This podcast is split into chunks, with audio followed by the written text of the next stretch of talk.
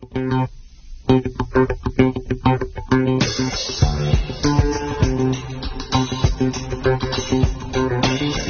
hope you like those uh, few songs leading up to Rational Radio this morning. As per always, we've got a cracking program coming up for you. Be sure to stay with us.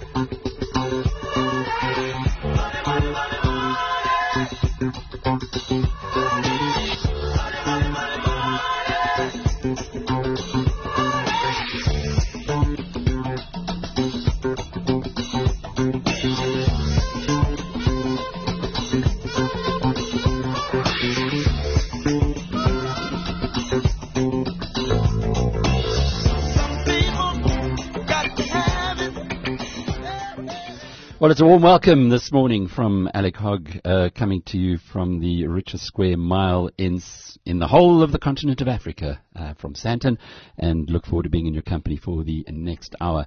We've got uh, quite a program for you coming up today. We will be uh, crossing in just a moment to an interview I had with Alan Knott-Craig, uh, the mm, Afro or South African optimist, I guess you could call him. He calls himself a realist. Uh, I think he's on the money. And 50,000 people read his story, which we put onto Biz News earlier this week. After that, we'll be talking to Candice Paine, who's my favorite personal financial advisor. She um, has done a lot of work for Biz News over the past, writing bits and pieces for us. And we're going to bring her in as an agony aunt into the future. And I think you're going to find uh, the insights that she has quite enlightening. And then, well, the big interview of the day, I guess, Jared Watson, the nephew of the um, deceased Gavin Watson, chief executive of Bosasa. It is, uh, the wounds are very raw, no doubt, and uh, Jared has agreed, though, to come on the program with us today just to give us his insights. Um, uh, we have seen this morning, interestingly enough, a report on Times Live which says that an unnamed source at the South African Revenue Services uh, claims Gavin Watson funneled 500 million rand into a trust account in Guernsey. Wow, I'm sure Jared will have his thoughts on that one. Then David Shapiro will be talking to us later and uh, closing off the show today. Bernard Mostert from Tekkie Town. He's the guy who, together with his mentor and uh, the founder of Tekkie Town, Bernard was the chief executive, were duped out of 3.3 billion rand by Markus Jooste. 3.3 billion rand. It, it, it beggars belief, doesn't it? Beggars the imagination. But anyway, let's uh, kick off with the first of our discussions today, the first of our interviews, as uh, I caught up with Alan Knott-Craig last night as he was on his way back to Cape Town uh, to talk to him about this incredible story of his that has, or this, this piece of his that has got so well listened to. Exactly what was it that motivated him? Uh, let's have a listen. Caught up with Alan airport on his way back to Cape Town from Johannesburg. And no doubt ears buzzing because so many people are talking about the article that you wrote for Biz News this week, Alan. I mean, it really has been quite uplifting and quite inspiring. And it's not it's not unusual for you to do this kind of thing. I wouldn't say my ears are buzzing, but um, I've had the odd WhatsApp forwarding the article to me, so it does seem to have done the rounds. Thanks, Ali. So, what made you think about actually doing this, writing this this piece in the first place? Uh, you know, normal story. Uh, you get this feeling in your company and, and enterprise you go to with family and friends that there's a lot of negativity and I, I personally don't feel negative. And then at some point you decide to share your rationale for being optimistic. And it results in an email, and the next thing you know, a guy called Alec Hogg asks you to write something for his website, and, uh, and a lot of people read that. So that's how it happened. But we've seen mixed response. Uh, we, as Afro or South African optimists are very clearly in the minority right now in South Africa. How do you deal with that, with a criticism that says uh, you really don't know what you're talking about?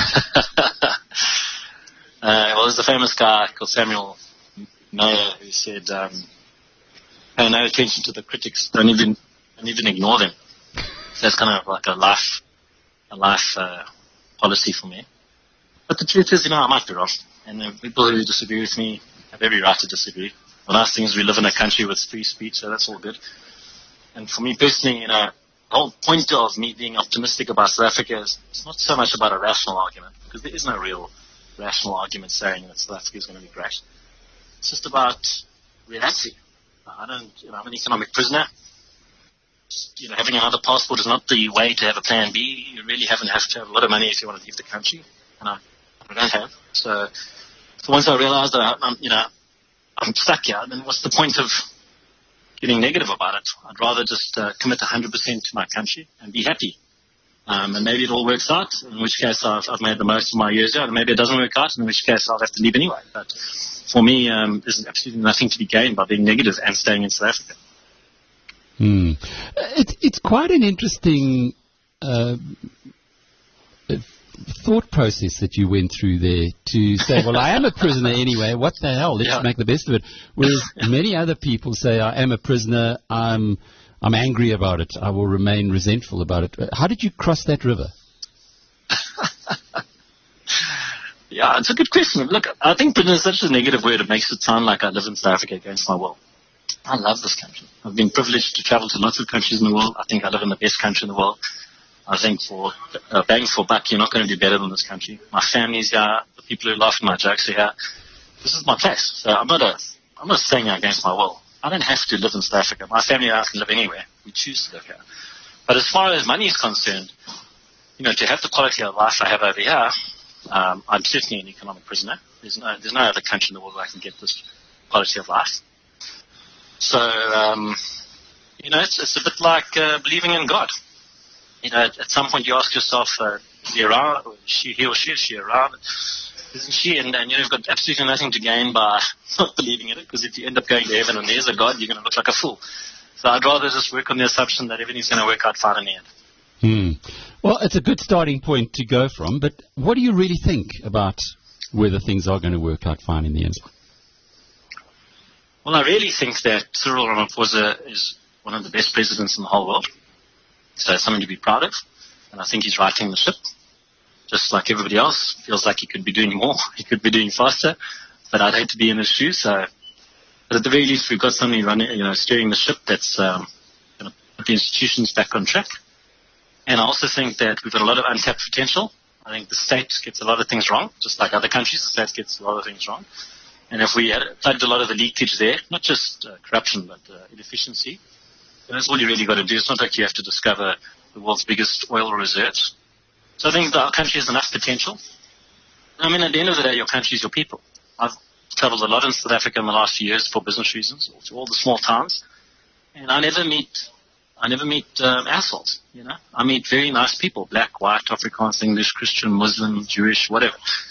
And they're very respectful. They share my values. They want to make a living and put their kids through school, and they don't want to steal. You know, it's a, it's a wonderful country when you think of the people that make it up. So I just want to try and turn a deaf ear to all the headlines and, and remind myself that it's a country with great people and great potential. And with the right leadership, I think we can get there.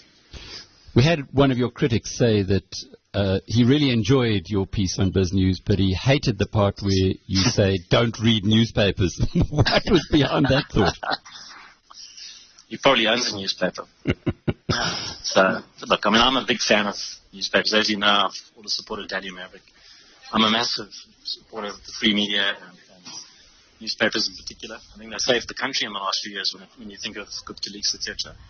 But there's really nothing to be gained by reading negative headlines all day, every day, uh, you know, getting frustrated about stuff that you can't influence. Funny enough, that probably more than that, I get a lot of um, criticism that I that I don't seem to like Donald Trump.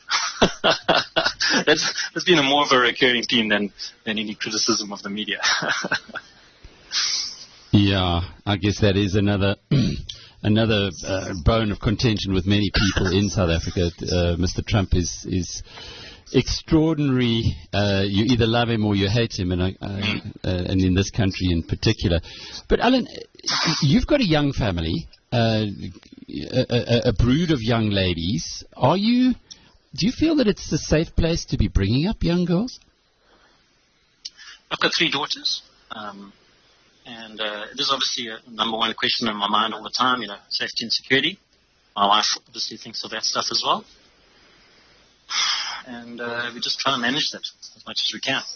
So I don't think it's, I mean, I don't judge anyone wants to leave the country. I'm, I'm in for that. Like, whether it's crime related or, or you can get a promotion in Australia and you can't get a promotion here or whatever. I, I don't judge any of it, particularly around safety and security.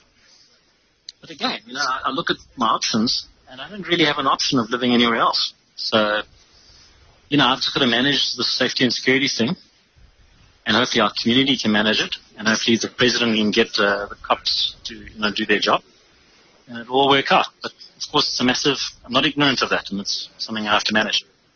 It's also something that is going to take a long time, given that how long it's taken to destroy so many of those state institutions. But but I'd like to close off our, our brief chat by just getting a sense of what you found in Tshwane. Now, you did a an interesting uh, development there when you were between, I think, your, between businesses, perhaps. But just take us through what happened there and, and how you found the people reacted to the free Wi-Fi that was implemented.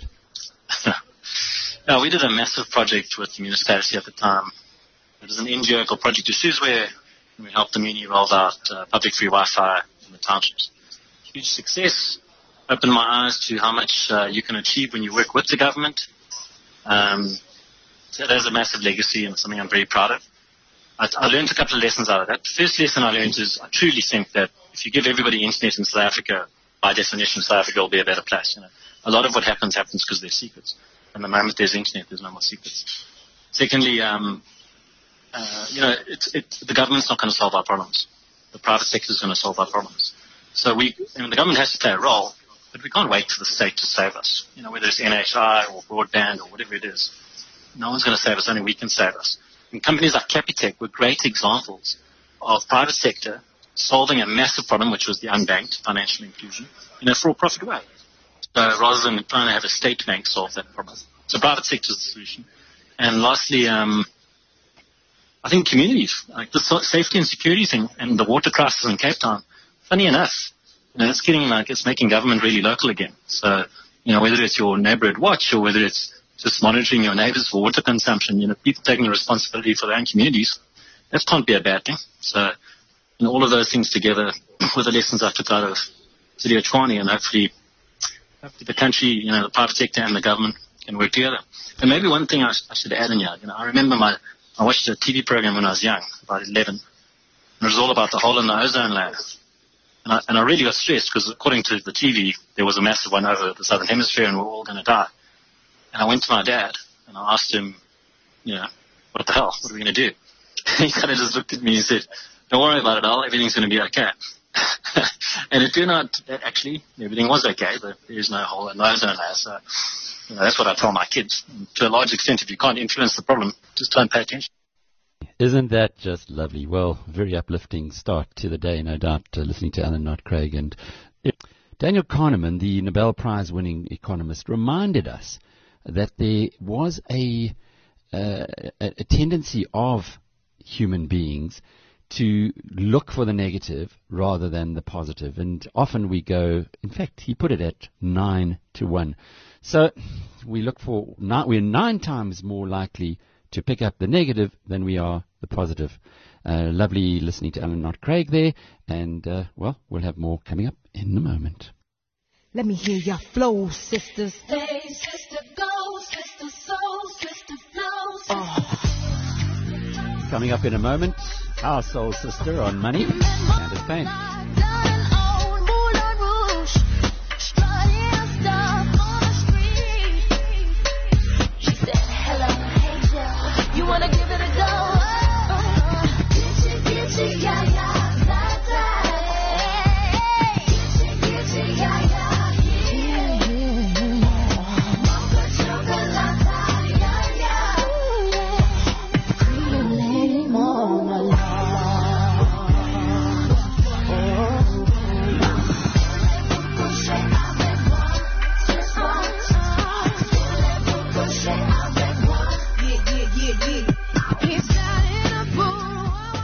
That's a warm welcome to Candice Paine. Candice, we go back a long way. Uh, you've done a, a lot of work for Biz News over the years.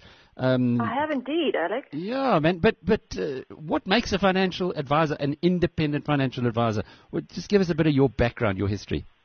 It means that we're not connected to any um, service provider or product. So I have the freedom to scan the market and see what is best for my client and their particular circumstances. That's what makes me independent. But how do you train for it? Well, my training, I come through years and years of working in the asset management industry.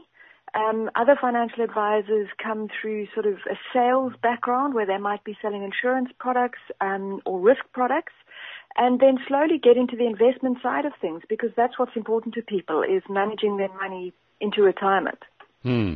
And for some people, it's just survival. We had a, an email today, a genuine request from someone that I worked with uh, a few years ago who's in a desperate situation. I'm, I'm going to go through that quickly and, and maybe you can give us some broad strokes on how she can help or how, Sure. how, how you, could, you, you could propose she could be helped.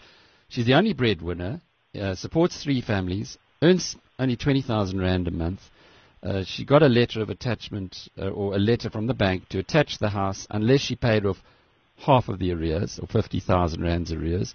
Uh, she went to all the banks, tried to get loans from them, then eventually couldn't get anything. Looked on Gumtree, found loan sharks, borrowed 50,000 rand from loan sharks to secure the house. Now has to pay back 75,000 and really is in an awful way. Car repossessed and so on and so forth.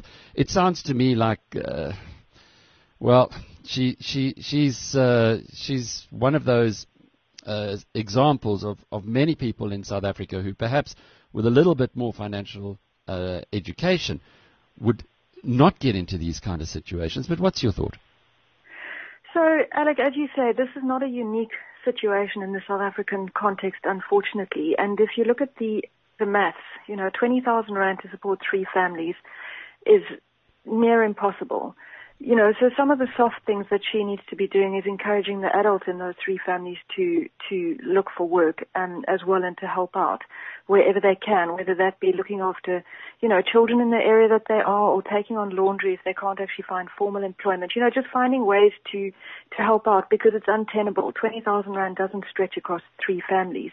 But her particular, you know, the thing that I'd like to focus on is, is the fact that she approached um, a loan shark which really is the the only uh, course of action that many people do have because they don't qualify for loans in the formal economy. Um, and these loan sharks are a socially embedded phenomena that, that many South Africans deal with. You know, some of the numbers that I've seen is that there are 40,000 of them operating across many, many informal settlements, you know. Um, and as with anything, there, there are good and bad ones. And, and what a person approaching a loan shark needs to do is find a good one because they are already in the informal lending business.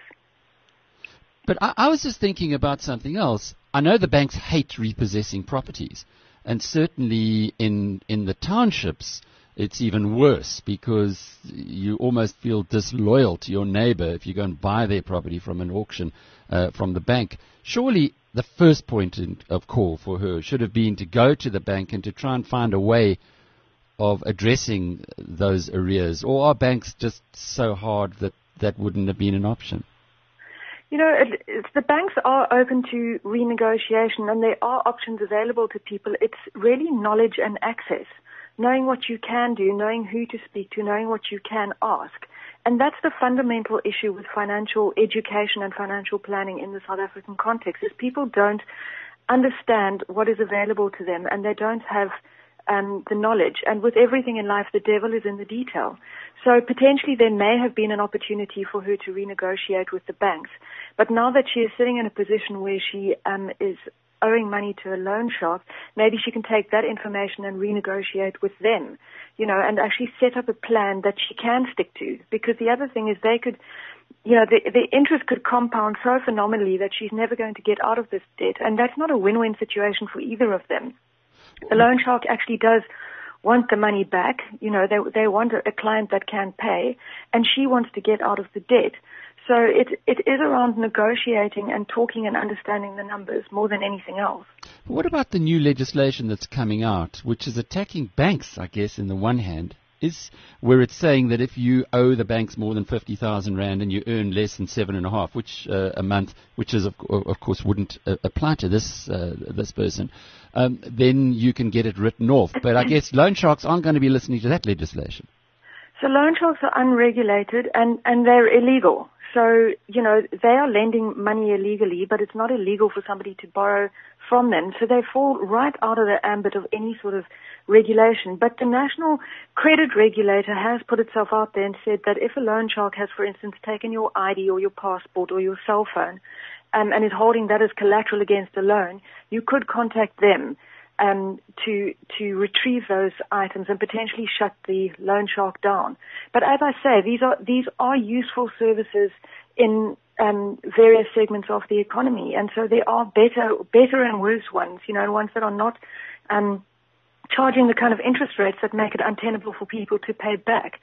So if people are approaching loan sharks, what they probably need to do is consult with people in their community and see who, who, which ones work and which ones don't. You know, which ones are reasonable and which ones aren't. From the loan shark's perspective, they also don't want to be viewed as soft, um, as, as handing out money and, and not really following up on the payment. So there is a lot of intimidation. There is a lot of shame that goes around in trying to get their money back. It's not a great system, but it's one that is working. What do you suggest she does?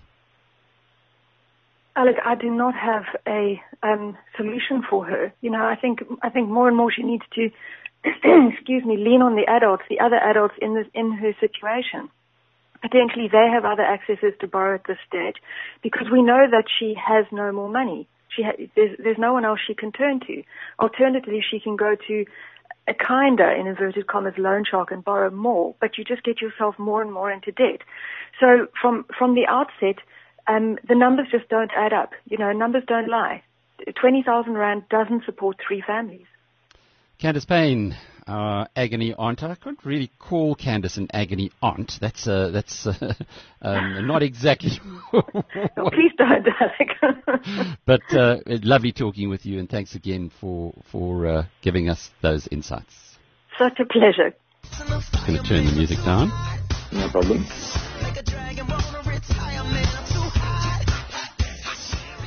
Well, it's a warm welcome to Jared Watson. Uh, Jared, thanks for joining us. I know it's it's the wound is very raw from uh, the passing of your uncle Gavin. Uh, just just to go back a little though, before we get into the into the discussion uh, uh, around or the, the the incidents surrounding that, we met when I came across to interview your father, uh, Valence Watson. Um, the, the the gossip mongers say that all the Watsons, yourself included, uh, lived off Bosasa. Just maybe put the record straight there. Uh, did you did you draw a salary from Bosasa? Uh, no, excuse me, Alec. Uh, no, no, the, the rumors are not true at all. Um, we are not, con- as a fam, as an immediate family, are not connected to Bosasa in any way other than a familial relationship with my uncle, who was the CEO of the company, and and and his daughter was an employee of the company as well. Beyond that, um, we had no re- business relationship with the company, and I didn't draw a salary. Neither did my father or my brother, my brothers. Um, so the accusation of it being this pool of funds for the family is is absolutely nonsense. So, what do you do for a living? Uh, I'm employed by a company that's now uh, speculating in property, and we're looking at at, at potential energy pro- project. But beyond that, it's a small business. Um, there's nothing really much else to say about it. I'm by trade, I'm a, I'm a chartered accountant. Uh, that's my educational background. Um, so generally, I'm in a, fina- financial and accounting position. Um, and yeah, there's nothing really else I could say about it. Mm. So you're a chartered accountant. You know the numbers. Have correct? Uh, did you help Gavin at all uh, in with his numbers? Yeah. So what, what, what's happened is with the whole state capture inquiry, uh, all our names have been thrown into the mud.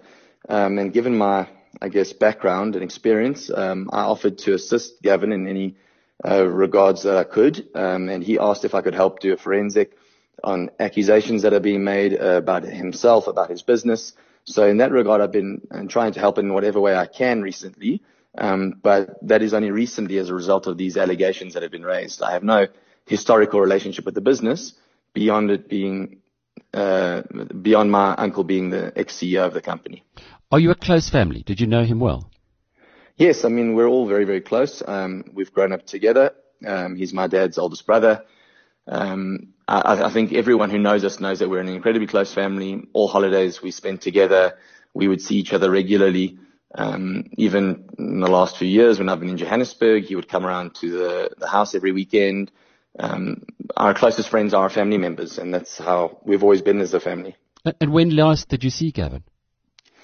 I actually saw him the night before his passing. He actually left my home at around, I would say somewhere in the region of eight o'clock. Um, and that's when I last saw him. I was due to see him the following morning at, I said any time between 7.30, 8.30. Um, we were going to be driving to Pretoria together, um, to see, uh, uh, our attorneys, uh, uh, in preparation for the following day when Gavin was due to appear at a tax inquiry. And, um, and that's when I didn't hear from him the following morning. I, I, I did some phone calls to see, you know, it was very strange that, that he hadn't gotten back to me. Um, and then we realized he had passed a few hours before that. What was he, what was his mood like when he left you on Sunday night? Very good. We, we, we had a wonderful weekend. It was my daughter's birthday on Saturday. Um, he was here. We've got family pictures. Everyone had a, a great time. He said it was an incredible birthday. Everyone had a lot of fun. Um, we prayed together over the weekend uh, on the Sunday. Um, uh, my, it was my wife's uh, baby shower. We were expecting another child. And so all the men were over here at my place and we spent some time together as a family as we always do on the weekends. Um, and when he left here in the evening, he was very jovial. Um, and we were, he was well prepared for his inquiry. Um, and yeah, I didn't expect nothing out of the ordinary. It was a normal Sunday for us, I suppose. You say a tax inquiry. Elaborate? Um, it was, uh, I can't, can't say specifically when the date was, but a few months ago, um, on the strength, I believe, of the accusations that were raised at the state capture inquiry, um, SARS, I think, logically had to investigate the accusations and a tax inquiry was called. And um, Gavin has already appeared before and he was due to appear again yesterday um, yesterday, today, sorry, um, he was due to appear again. And, um, and yeah, I don't know. I think it's a normal formality. I believe that, you know, they have to give their evidence, they ask questions, and they have to give their answers truthfully. And it was nothing more than that. We were, we had prepared a 400 page file of all evidence, um, supporting everything that he had to say. And it was due to be submitted, um, which we believed would have, um, ex- explained or cleared up his name in all regards. I've given much of that to yourself, I think, um, which you're aware of. Um, and, and yeah, sadly he was never able to attend. I'm not sure if you picked up the the, the latest news, uh, the latest scuttlebutt, but there was a, a there was a piece on Times Live this morning that says it quotes an unnamed SARS source who says that Gavin smuggled 500 million rand into a trust account in Guernsey. And that's absolute nonsense, um, Alec. I'm fully aware of all his financial affairs.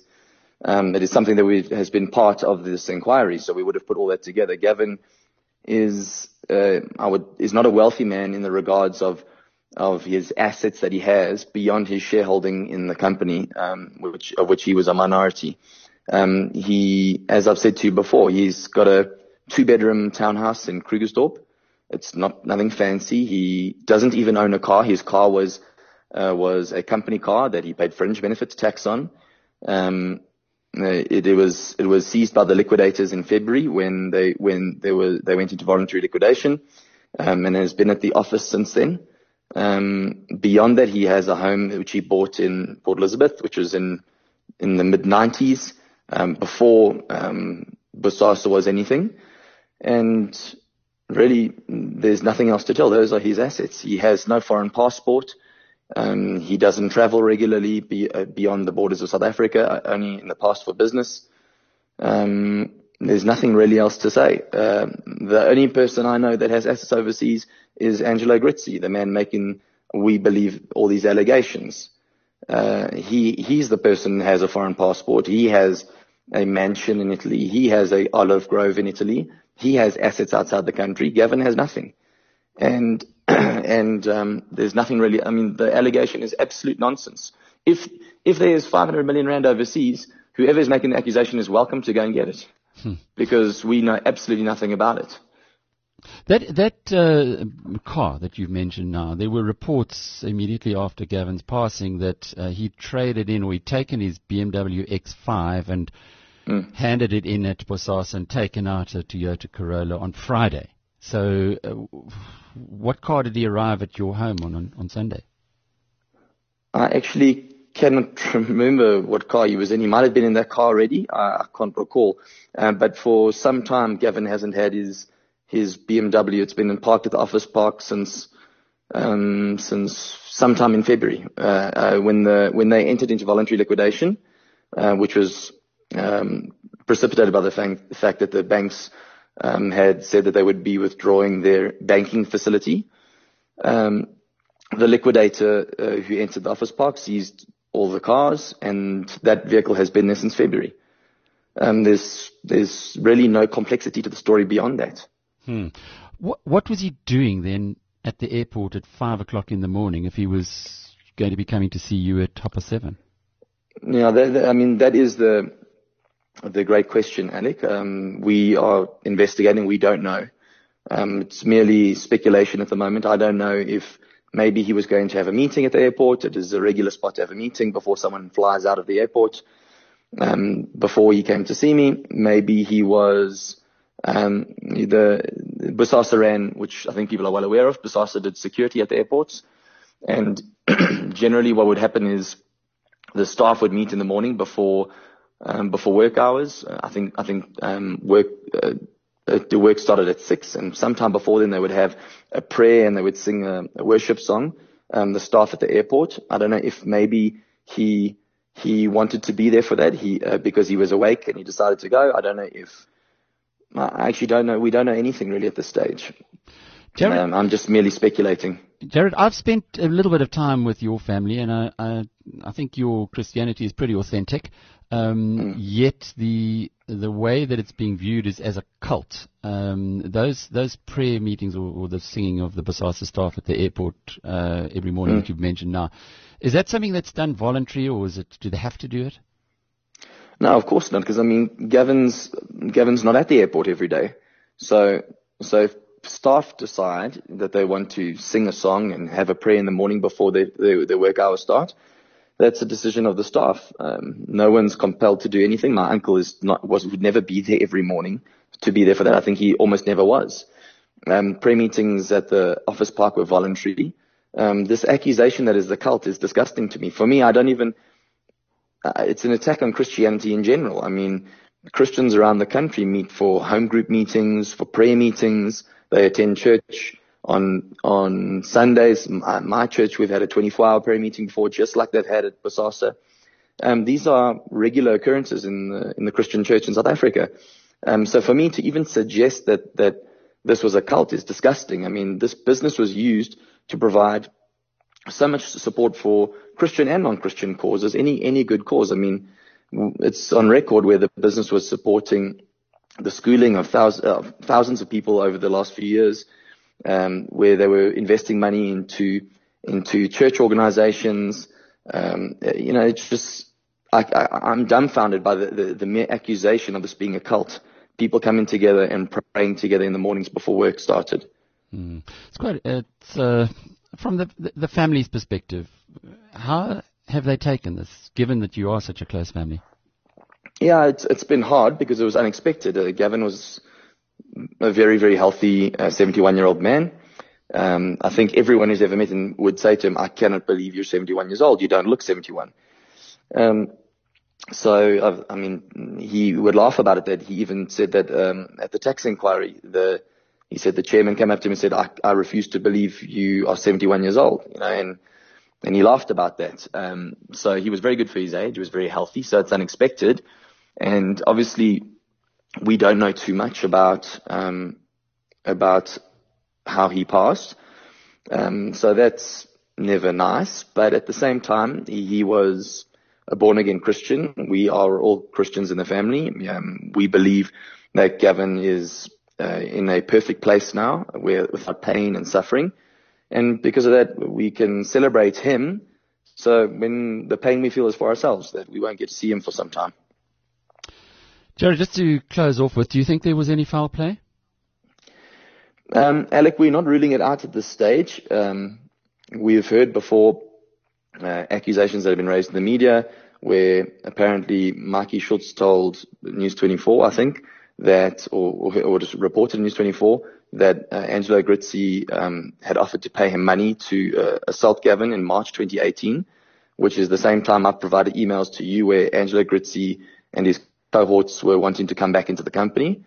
Um, so it doesn't make sense. Um, the only bit of evidence we have is that Gavin Watson's uh, phone uh, wasn't found, and we were doing a track on that phone um, on the on the day, and someone was assisting us, and the phone happened to be in Germiston during the day, and then moved to Bryanston by seven, eight o'clock at night, which is sometime after he had already passed, which raises many questions. Um, because of this, we just can't rule out anything at this stage.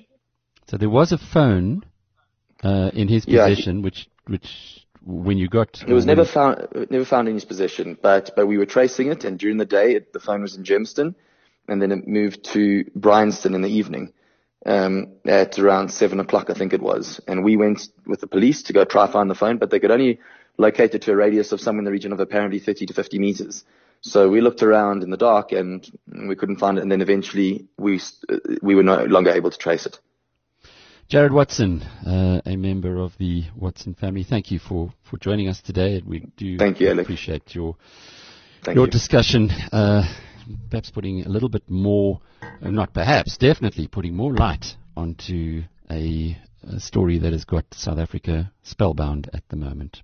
We're talking in just a moment with David Shapiro. You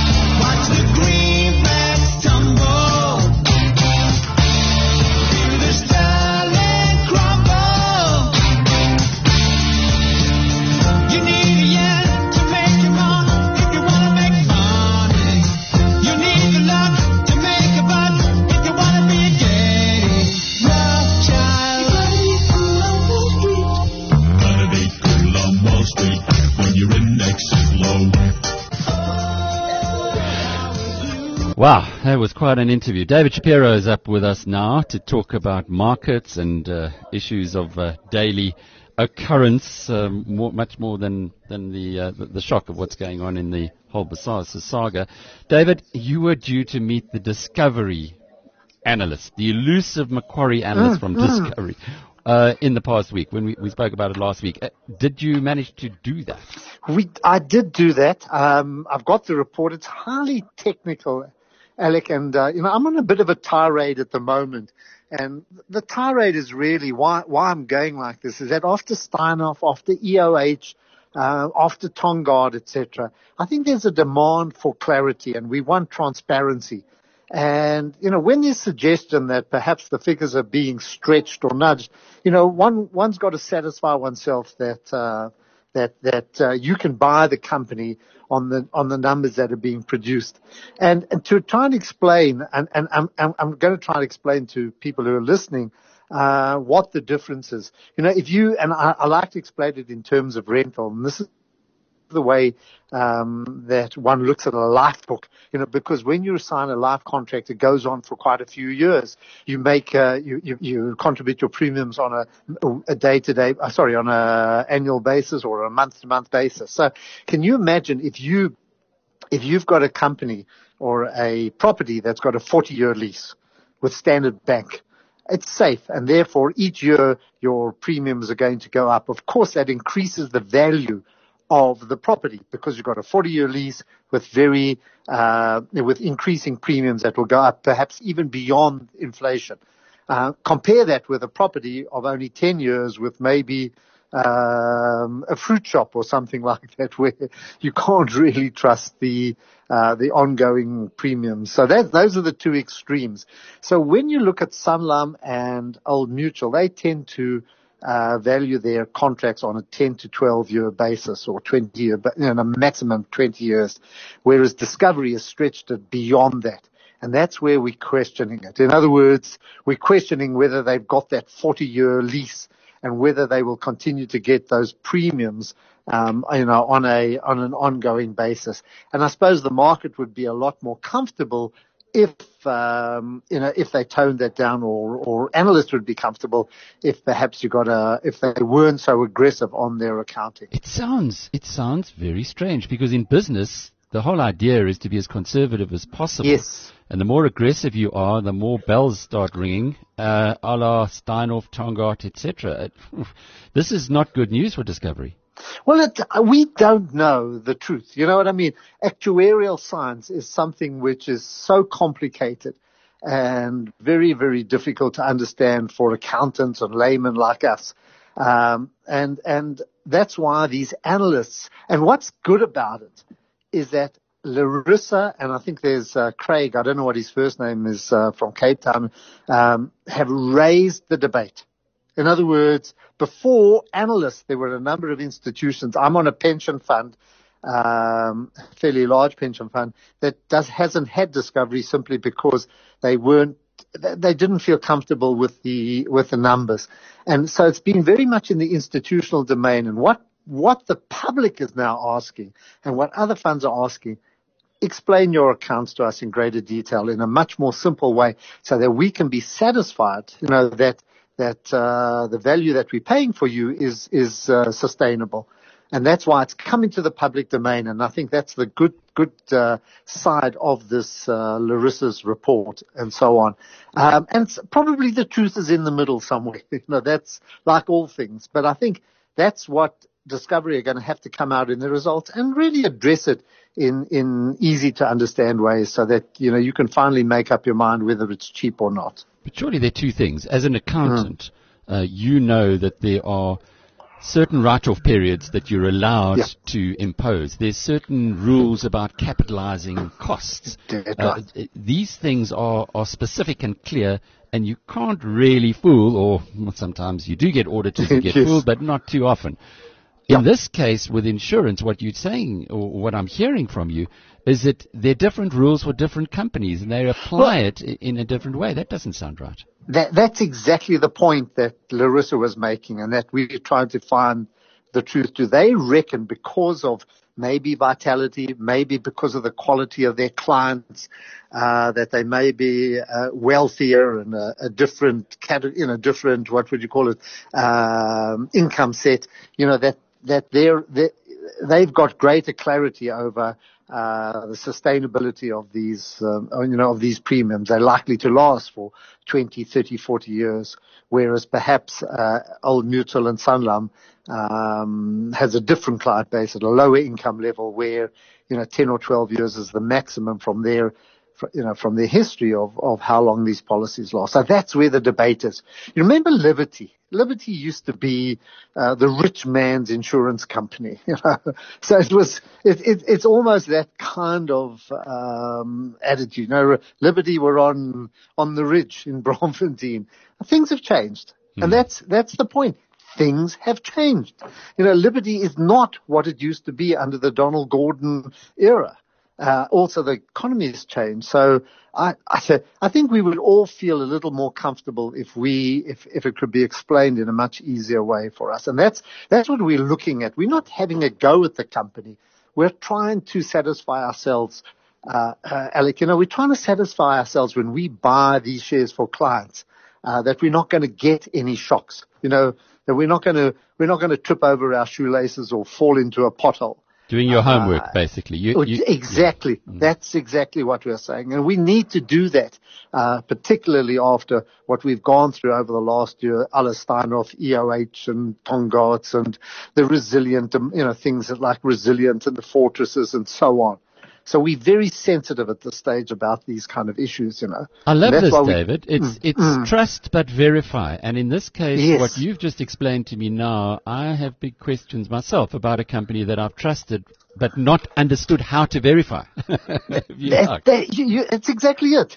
You've, you've, you know, you've articulated exactly, you know, the, the questions we're asking. We're not, we're not going at Adrian. There's no jealousies or anger or uh, desire to see these companies fail. We just want to know that we're not going to face uh, one day a, a publication of results where suddenly um, numbers are down 20, 30 percent, and and uh, we're left standing. Like So-. Ex- ex- Another one. Sorry, I should have brought that in as well. Absolutely right. Same thing. The pain that we suffered on Sasol. Same, exactly. Uh, Uh, you know, another one to add there, and it's these kind of shops. And these are big companies, Alec. They're not small businesses. They they're multi-billion rand businesses, and uh, taps have been hurt. You know, investors have been really, really battered and bruised, and uh, they, they they want a little bit of truth. What did you make of Sasol's uh, announcement on Lake Charles? Because it seems as though they're now finally starting to open up or, or give us more detail. Well, the results will come out now. The, the market seems to have discounted the worst. Um, but I can't say that. It just seems to have stabilized around about the 270 odd level. But you must remember a year ago, this was a company or just over a year ago, the company was at double the price. So we've seen, we've seen a huge write-off of value in this, you know, in the economy and the company. And as I've said to you before, uh, some of it is the economy. A lot has to do with the uh, with the accounting practices and perhaps the over aggression of of managers or managers being over aggressive in trying to expand their businesses. Uh, very much like General Patton. Remember General Patton? You know, he just wanted to get to Berlin. The only problem is that the logistics behind him, the food trucks and uh, and all the other logistics that you need to drive an army, couldn't keep up. And, uh, and, and we're in that kind of situation. Everybody wants to get to Berlin, but, uh, uh, you know, you haven't got the logistics or you haven't got the infrastructure to allow you to do it or even the money in this, you know, in many cases, the funds. It's so interesting that a lot of criticism from investment analysts, if you look at the big companies, is the biggest of them all on the JSE Naspers. And Yes. yet, uh, from where I sit, understanding, uh, I hope, my industry, the internet industry and, and uh, the digital world, they are a company that they're the last ones that I'd be I'd be questioning uh, because if you have a look at the network effect of of their biggest asset being Hmm. Tencent and and how Yeah. Tencent is effectively an Instagram, Facebook, Google, and and eBay all put Hmm. into one Hmm. in Hmm. China, which is a bigger market. Yeah. So man, that, to me that's a huge asset. Yet. Uh, they've got criticism. What was the reaction to to the latest moves by them? We've had the annual general meeting. We've now had uh, uh, Oh, the no. announcement of Prosus being being uh, being listed. Very positive. I think, I think what's very positive is that, Alec, we're starting to see a business, you know, that's now, um, going to be based in Amsterdam. And I think subsequent to Tencent and, uh, you know, the, the Facebooks and that, there's quite a bit of, quite a bit of criticism now being directed at the power that the Facebooks, Amazons have, Alibabas and so on. In other words, that they dictate society. They can actually dictate uh, the way that you act and the way that you uh, conduct your life. But I think with technology now, there's so much more room for new businesses. And I think the hope, and I'm, and I'm reflecting the views that I'm getting around me here, the hope is that now Bob van Dijk being based in Amsterdam, uh, while having Tencent as a big support mechanism, can actually start to grow other businesses um, and use his entrepreneurial expertise in that area uh, to create, um, you know, almost, uh, you know, another uh, another Tencent. So I think there's quite a bit of optimism around it. So let's give him a chance. I'm happy to give it a chance. And you what- know, I'm really, really happy to give him a chance and to see where this goes. Because it's the only company in South Africa that we can really participate in, uh, in, in the way that things are going in the world economy, th- the way that things are changing. What did you do with your Naspers shares? Did you just hold on to them, or did you sell them to We're going to, we're going to go for the, uh, deal. for the Yes, we're going to pay a little, going to pay a lot of tax to the South African government, a lot of capital gains tax. But I think in any case, you're going to pay that somewhere along the line. So you may as well take it up front here. But uh, we're definitely going for the deal. Well, on that score, to close off with Dave, did you get a chance to read Tito's turnaround plan for the economy? Yes, it's a cut and paste from the National Development Plan. But good for him.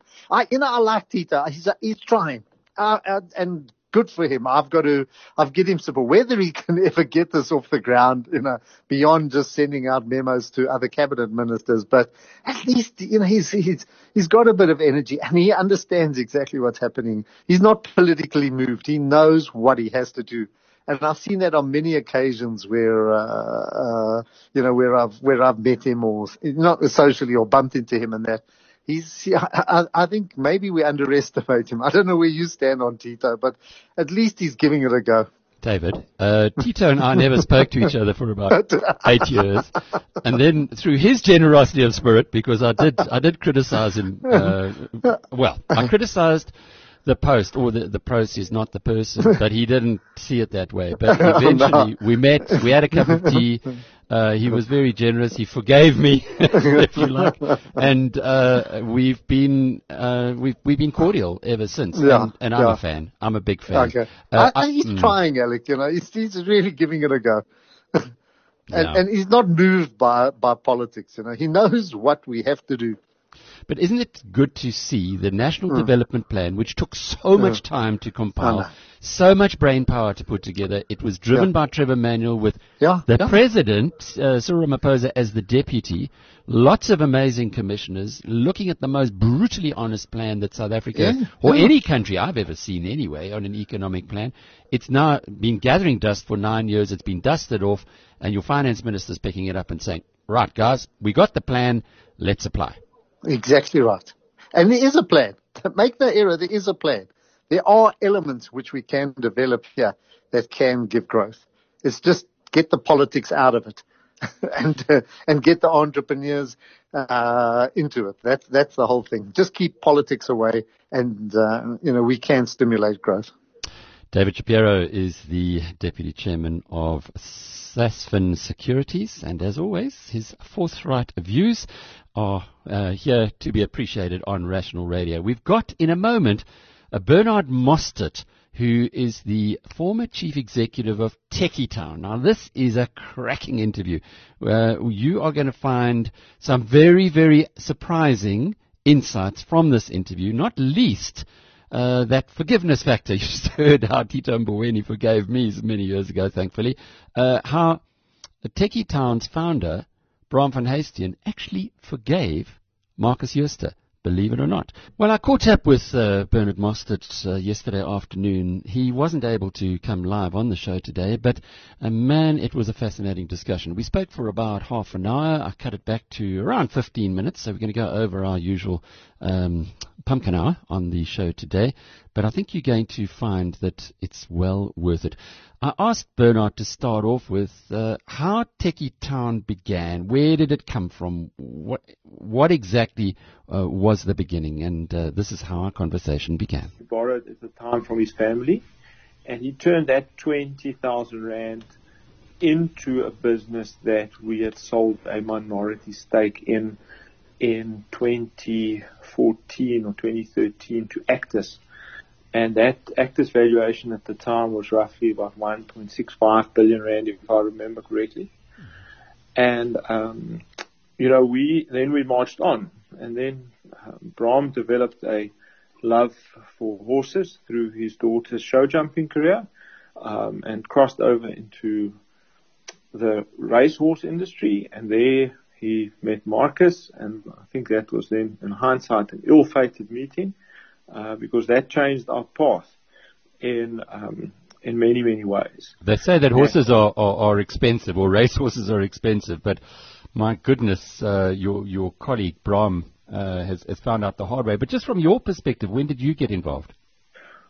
I've known Braam since the age of when I was 11, so I'm 43 now. And um, we used to play uh, golf together for the Mossel Bay Town League team. Um, and he used to come and pick me up on Saturday morning from my parents' home. And um, then we would go to Plettenberg Bay and Knysna and play league golf. And, you know, he always had these, these um, wisdoms that he would say, let's just not three putt. You know, let's try and try and avoid the basics. Um, Yeah. And I think in hindsight, one of the basics that we missed is, you know, never sell a highly cash generative, profitable business that you have full control of. Truth be told, is Actis who was required to exit the transaction in the first step of the transaction because there wasn't, they couldn't hold Steinhoff shares in terms of the mandate, their investment mandate. Um, so they had to settle for a cash amount. And at first they wanted, you know, north of, north of four and a half billion. Um, so they were negotiated down by the Steinhoff team. And I think that's one of the, one of the, the things that really haven't surfaced is that the starting asking price for the business by our then investment partners were a lot higher. Mm.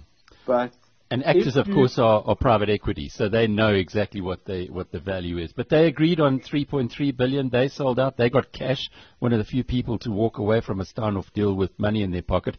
You got Steinhoff shares. Yeah, so so what had happened was that um, at the time, Markus said, you know, we've bought Pepkor from uh, Christo and Brait, and Pepkor is a brilliant business in the, the white label space, but they have this uh, basket of specialty stores that they really just can't activate and that are struggling. So our business, and, I, and it, it has been in the press, so I, I think I can quote the numbers quite freely. Certainly I know them by heart. Our business was a business where we looked at every single store should generate after it reaches a maturity point roughly 1 million rand in EBITDA. And um, we had achieved that and it led to us for a period of seven consecutive years. It always was the singular goal that we chased. We wanted to net an EBITDA number of 22%. So we did that. So people told us, well, it was certainly the Steinhoff team. And it wasn't only Markus because there were many Steinhoff people involved in our transaction. Certainly he was the front of it, but there were many, many Steinhoff people involved in our transaction and many people had an opinion about it. Um, told us this is a brilliant business. So the proposal was exchange your business for shares in our business. We will give you custodianship of those specialty stores because they seem to be in your wheelhouse. It's businesses like Shoe City and Dunns. And um, then after three years, when you've put a result on the board, the shares will be worth much more, or it will be worth, you know, significantly more. I mean, not that there was a value, but then also on top of that, the hard and fast metric around an earnout that would be paid, and that was um, based on the EBITDA achievement that we would then have in the collective business. Ground zero yeah, if I can call it that, is the fact that um, Steinhoff failed to publish its results, and then Markus resigned and then the implosion happened, and then the allegations, and then the the wrongdoing started to surface, and um, we had then already taken control of speciality. We had one full quarter behind us. Um, we had momentum in that business. It was doing well, and we enjoyed working there during that period. But then um, the first the first signs of trouble was that Braam was appointed as the head of Pepco's property division. And uh, the reason for that is because he is fanatical about property. Um, it is the second or first biggest cost on most retailers' income sheet after people, um, or alongside with people. And he, Braam, always said, you know, this is the death trap. Property is the death trap. So let's negotiate well around it. So they gave him the responsibility for that because Um, and again, we'll say it humbly, I think that in Tekkie Town we had built up an incredible schedule. So, and that was all Braam's work. You know, he left us to do all the other work, but when you said landlord, you had his attention, you know. Um, so Braam got involved with Pepco's, um, he was appointed by this, by the Steinhoff board as head of Pepco's properties. And then with Markus gone, Ben gone, Leon in charge, Leon called a meeting with with um, Braam and said, you know, you're too entrepreneurial for us and you don't quite fit in and this is more of a corporate structure. You know, and in hindsight, I wish that didn't happen because Braam was willing to give his all to make that business better. And indirectly through his holding in Steinhoff, he was the single largest shareholder as an executive within Pepco. Um, so, you know, he had, he had said, let's put our heads down and let's focus on, on what we can get out of this. So, in any case, they, they effectively exited him from the business. That's also the subject of another lawsuit. The real story here is that you had all these shares which were once worth, well, when we take the total purchase price, three, 3.3 billion, now worth 35 million rand. Your business is gone and you're left with this worthless stock. What does one do in a situation like that, excepting going and see the best lawyers you possibly can? Yeah, well, listen, that's, I mean, that's the, the, the very first two things that we did. I can't speak for all my colleagues because I don't know how all of them handled it personally. Um, but certainly I found sanity in doing, uh, one thing every day. I had a, I made a list for myself and I SMSed people just to make sure that there wasn't a suicide. I think that there was a, there, there was a suicide in 2008 around, um, the the financial crash, and I always said tragedies happen when people die. So I SMS people to make sure that they're okay and that they're hanging in there. And it was an interesting time. You know, it's also interesting who stays in touch with you today and who doesn't. I mean, that I say with a, a wry smile on my face. But the second thing is that we, a, a day after the event, we walked into the offices of Webber Wentzel and we said we want to ensure that we start the proceedings to have our business returned to us because clearly we have been duped. And then we decided in roughly August that we would start over, some of us, and um, and we bundled together and we started Mr. Tekkie, and we have 28 stores today, and I think you more so than most people understand starting over. you know, it's a it's a it's a like any business, it's a difficult thing to start, but it's fun. And there's, there's, there's priceless memories that are here. And, um, we also look forward to, to having our business back one day. And we're building it, um, with a, with a nod of, um, you know, uh, what do you call it? Credit, I guess, to our friend Lawrence Vernus at Studio 88, who has multiple chains that don't compete with one another we said let's start something that won't compete with Tekkie Town for when we get it back. It certainly looks like the public supports the validity of our claim and, and, and also the judgment by Judge Erasmus last week in the Western Cape High Court. But we've had no approach or engagement with Steinhoff. Um, we've obviously had quite an aggressive narrative from Pepkor, um, trying to shut down our current business, trying to fight us. Um, you know, and that, that in itself is a bit ironic to us because uh, the Pepkor management themselves are suing Steinhoff for what they are calling fraudulent misrepresentation that happened in their case two years before our case happened. You know, so there's this Afrikaans saying, die dealer is so goed die stealer. Now, I don't know, I don't understand how you can say, I'm fine to hang on to this uh, defrauded asset but I myself is going to lay a charge based on exactly the same premise. It sounds extraordinary. Uh, we did have a what I would describe as a usually reliable source uh, writing to us to say that Braam van Huyssteen remains very close to Markus Jooste, that he defended Markus Jooste in radio interviews, and this source went so far as to say that Markus's Bentley was seen outside uh, Braam's fan court property on regular occasions. Now, those are, are pretty heavy allegations.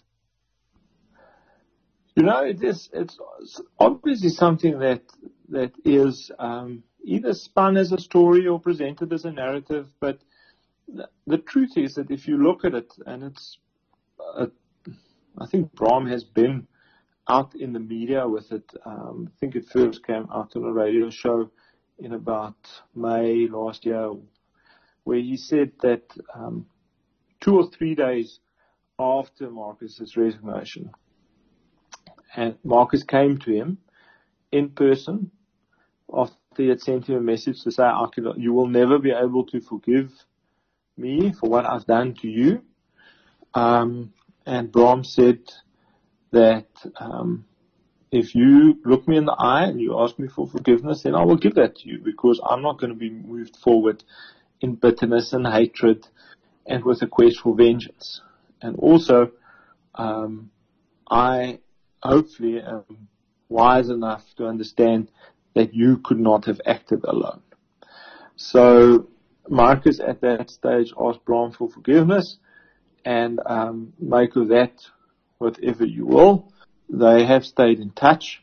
I wouldn't say that they are extraordinarily close, but certainly the, the concept of Ron Markus's Bentley parked outside Braam's Fancourt property is wish-wash because Braam himself doesn't live in Fancourt anymore.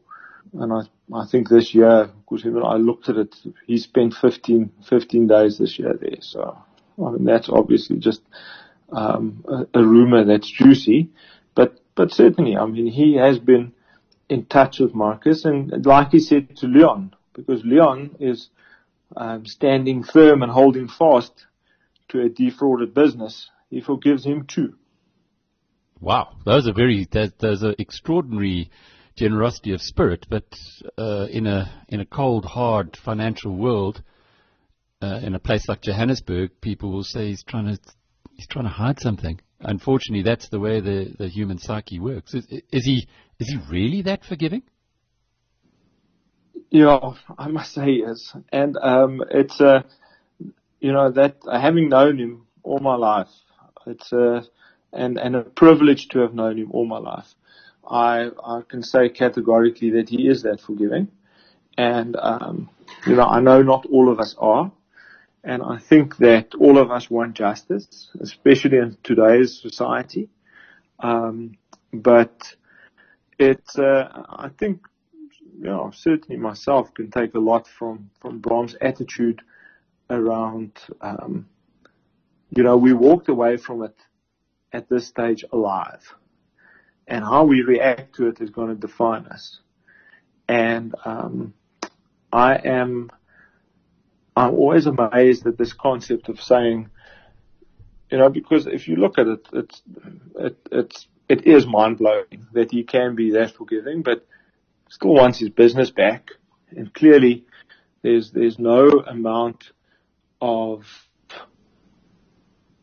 forgiveness that is going to make good on the fact that he's lost his life's work. And that's why we've got a legal channel and a, and a court system and, and clearly the momentum and the narrative in that respect is, is very firmly in our case and, and also in the case of everyone else who has a claim against Steinhoff because everyone has been defrauded and, and a environment has been set up in which we could be defrauded. Mm.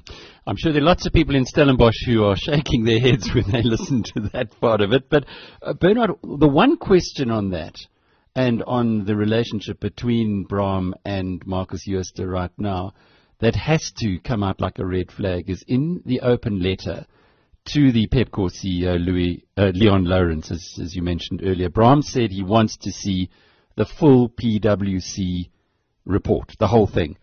Markus Jooste, in his court papers uh, earlier this month, said the same thing. He also wants to see the full PwC report. Are the two of them working together, perhaps? No, I can categorically say that is not true. So uh, I think the whole country wants to see the full PwC report, and I think it will get to uh, us to a, an outcome a lot quicker. Um, and it's regrettable that it's not published but there is no form of cooperation at all um, with Markus or anyone else who has been implicated. Well, fascinating interview, I'm sure you'll agree. Uh, very rational perspective that uh, we got there from the chief executive of, or the former chief executive of Tekkie Town. They've now started a, a new line called Mr. Tekkie. You can just imagine if you have a business, it takes you 25 years to build it. Uh, you you find the right formula. You work late, as uh, all entrepreneurs can can uh, can attest, and you, you put this together. Along comes a company that wants to buy you. Uh, The price you put on it is four and a half billion. They tell you you can make more money by managing their assets. So you say, okay, uh, 3.3 billion.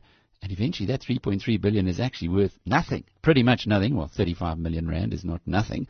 But if you have to spread it through all the shareholders, you can imagine just about, well, the, the, uh, what must be going through those guys' minds. But that has been Rational Radio for this week. Look forward to being back in your company again next week. Remember the rebroadcasts and remember to uh, pick up, if you're a premium subscriber, all of the transcripts which are on BizNews Premium.